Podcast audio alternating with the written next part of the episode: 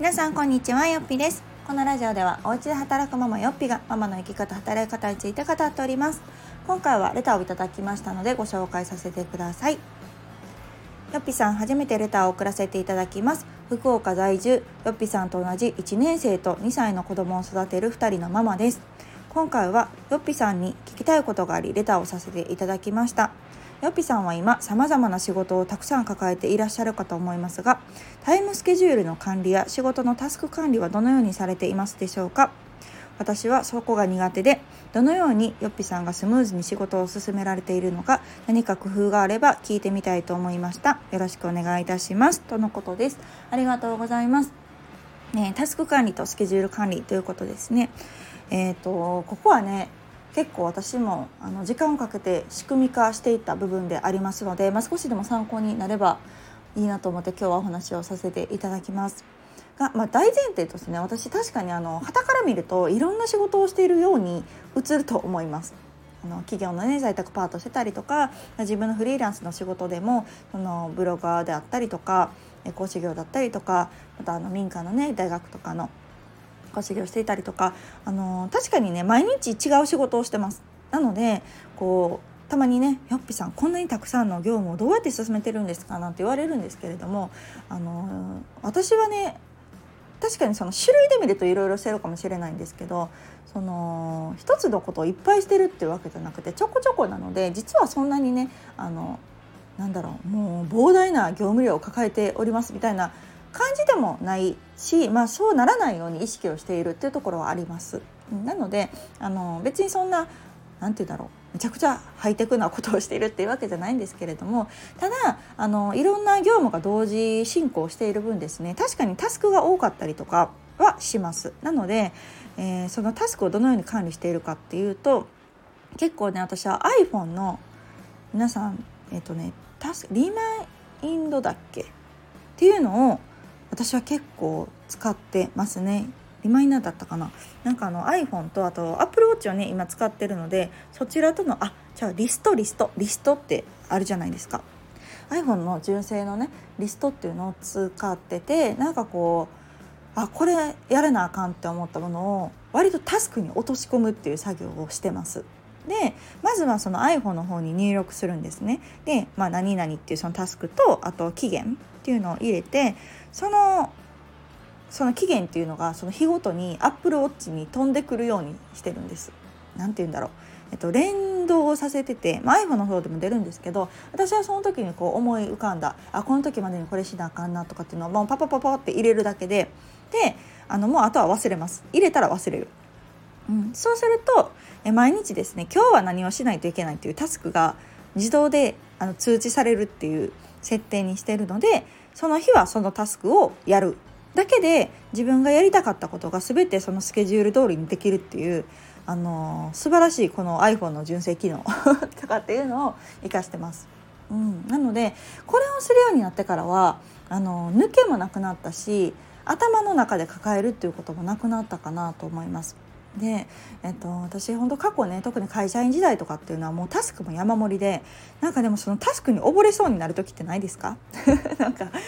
あれもしなあかんこれもしなあかんあでも時間がこんだけしかないのにこれがまた増えてみたいな感じでもうアップアップなってそうなってくるともうねわーってなるんですよ。無理みたいな。そうなってきてた時ってもうなんかね仕事がしんどくなったりとかえー、もう私こんなんができなくてみたいなこう自己肯定感の低下につながったりとか本当いいこと一個もなかったんですけどでもその時にあの書き出してみたらって言われて今あのあなたは仕事を何を抱えてるのとそれを今一旦全部出してみてって言われたら案外なかったんですよ。なんてまあないこともないんだけどでも自分が頭で抱えていたもうこんなん無理倒れるみたいな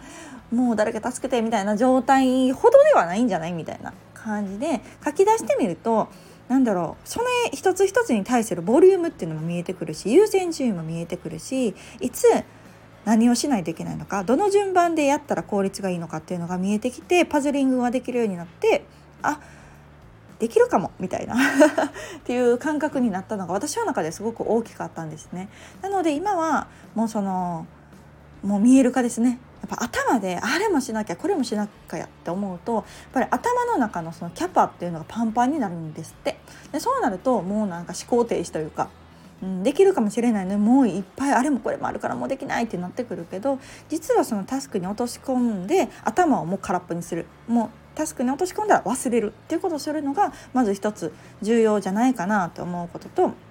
あとはタスクで、えー、まあ、入れるだけじゃなくて必ず期日を決めて、えーと、その、まあ、数日前なのかっていうもの私はその当日設定、まあ、この日にこれをするっていうタスクをもう入れるのでその日に必ず通知が朝一で来るようにしてます。そうすると朝、えー、今日は何をしないといけないかっていうことが頭で考えなくてもいいんですね。もうその見た通りのタスクを1個ずつやっていったらいい。で優先順位をつけてやっていくっていうことができるのでそう考えるっていうことをなくすことがもしかしたらポイントかもしれないなと、うんうん、思いました。でこれをですねあの最近その子供にも転用してというのもうち上が1年生でもうね1年生も終わり頃なんですけれどもなんか結構ねやっぱ小学校って準備物が多くってその帰ってきてから給食袋出したりとか水筒出したりとか名札外すハンカチ交換するとかなんか宿題して時間割り合わせるみたいなこのやるべきことっていうのが結構あるんですね。ね入学してすぐの頃は、まあ、私も割とベタ好きであのこれやったあれやったとか一個一個あの確認しながらしてたんですけどまあもう今3学期にもなってある程度まあまあ本人も慣れてきたので、まあ、任せる部分もあるとちょいちょいやっぱりね忘れるっていうことが出てきたんですね。そうそう。例えばなんかあハンカチ洗うところに出したけど次入れんの忘れてたみたいな。次の日ハンカチなかったとかね。あとはこう手紙も今までは結構私がもう見るみたいな その連絡袋から取り出して見るってしてたけどなんかいつまでもこれやったらあかんなと思って。もうお手紙もあのあなたが出してねと。ママにこれ見てって渡してねっていう風に変えたらそれをねこっちが言うまでやっぱり忘れてたりするんですよ。で結局「え今日手紙ないの?」って言ってから「あああったあった」みたいになることが多くってなんかこれってあんまり良くないなと思ってからえっとね押し託ボードって皆さん知ってますか？そうこれねあの私がやってるよっぴ村のあの入ってる子が「支度ボードしました」っていうのをあげてくれてあこれめっちゃいいやんと思って取り入れようと思い我が家も早速取り入れたんですけれども結構インスタとかでもねなんか流行ってるみたいで気になる方は是非あのインスタで押したくボードとかって調べてもらったらいっぱい出るんじゃないかなと思うんですが、まあ、何かというと、まあ、子どものその支度とか持ち物とかっていうのが、えー、まあ、見える化できるようなマグネットシートっていうのが売っているんですね。であの、まあ、もちろんいろんな種類があるんだけど私はあのキャンドゥという100均で売ってるものを使ってます。それがねすごく便利であのキャンドゥに売ってる2種類ね多分押し託用と多分持ち物用かなんかあったと思うんですけど私はその押し託バージョンの方だけとりあえず買ってみてそれとホワイトボードですねを買って、えー、この日に何する例えば何曜日にうちだったらゲームしていい曜日とあとチャレンジタッチをする曜日とかっていうのも決めてるんですね。そうなので何曜日はゲームをする。何曜日はチャレンジタッチをするみたいな感じで曜日別にあの見える化できたりとかあとはまあ毎日すること。帰ってきたらすることっていうのはまあ毎日固定なので水筒と給食袋を出すとかプリントと、えー、連絡袋を出すとかっ